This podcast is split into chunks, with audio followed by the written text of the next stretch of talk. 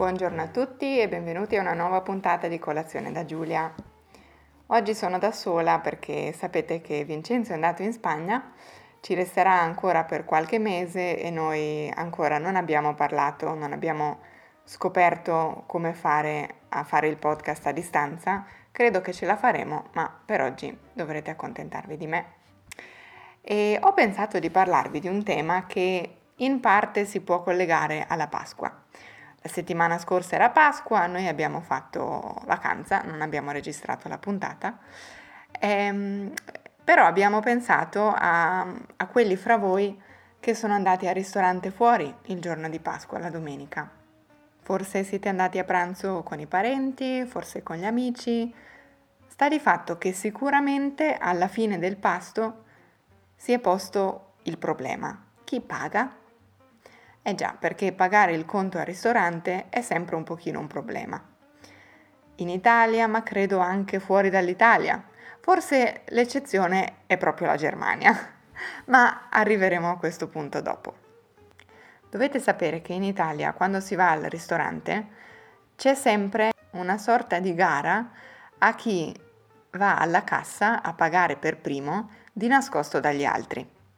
Quindi se per esempio una grande famiglia va al ristorante, piano piano, verso la fine del pranzo o della cena, qualcuno, generalmente gli uomini, cominciano a sparire e ad avvicinarsi alla cassa nel tentativo di pagare per tutti prima che tutti gli altri se ne accorgano. Perché tutti vogliono essere gentili, tutti vogliono essere un po' cavalieri, questo generalmente genera scompiglio perché poi comincia tutta una serie di ma non dovevi, ma non avresti dovuto, toccava a me, hai pagato anche tu questa volta, era il mio turno. Insomma, situazioni che sicuramente conoscete anche nel, pa- nel vostro paese, ma in Italia sono all'ordine del giorno.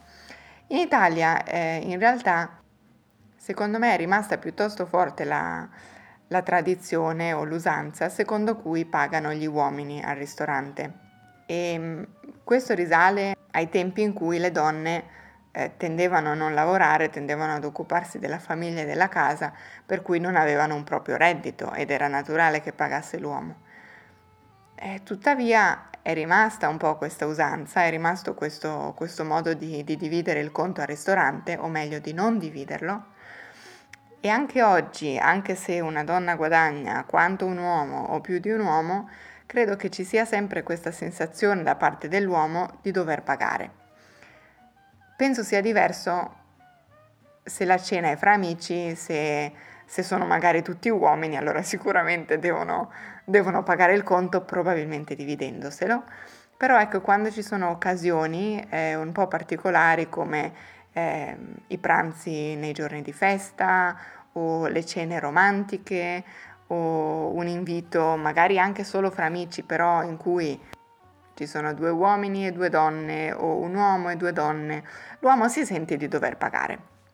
Allora, per, per, non darvi soltanto la mia opinione e la mia versione dei fatti, prima di registrare la puntata ho studiato un pochino. La verità è che da situazione a situazione le cose cambiano. Secondo il Galateo, se si tratta di un appuntamento romantico, paga chi ha fatto la proposta. Non importa se sia l'uomo o la donna, paga chi ha fatto la proposta. Se l'appuntamento è romantico, ma i due sono già fidanzati, si divide a metà, si divide in parti uguali. Non importa se lui ha mangiato come un bufalo e lei ha mangiato come un uccellino, si fa a metà.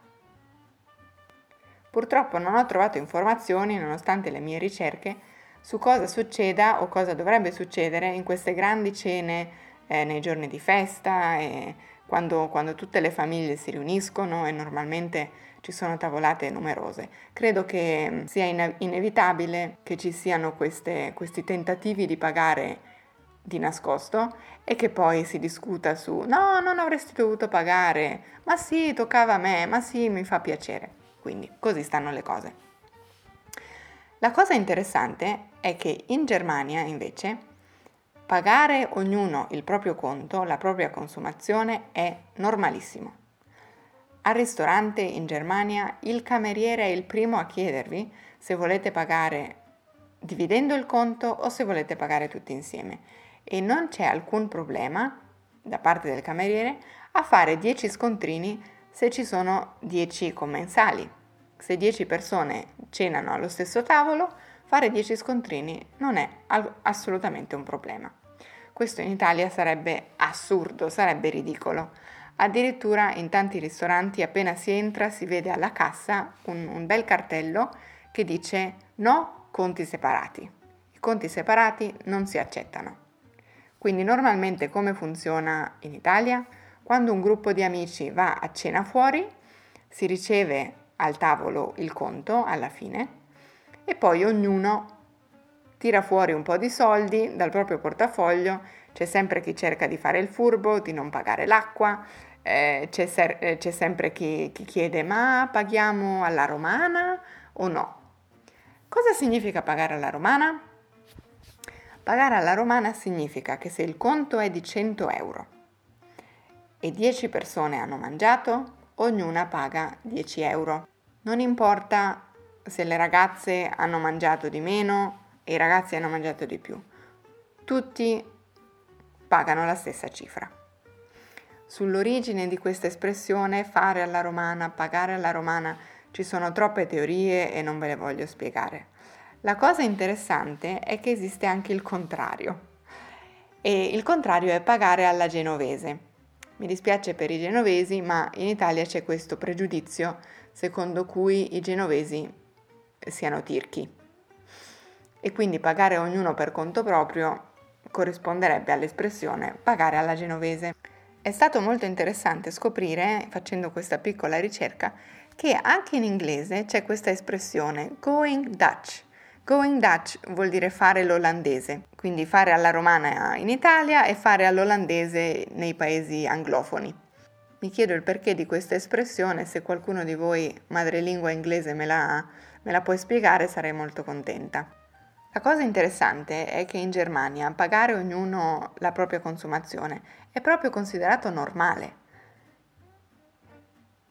Salvo occasioni particolari o a meno che qualcuno non abbia pagato la volta prima e quindi la volta dopo tocca all'altro, è, è la prassi dividersi il conto al ristorante e non c'è questa, questa sensazione di quasi vergogna nel farlo che c'è invece assolutamente in Italia.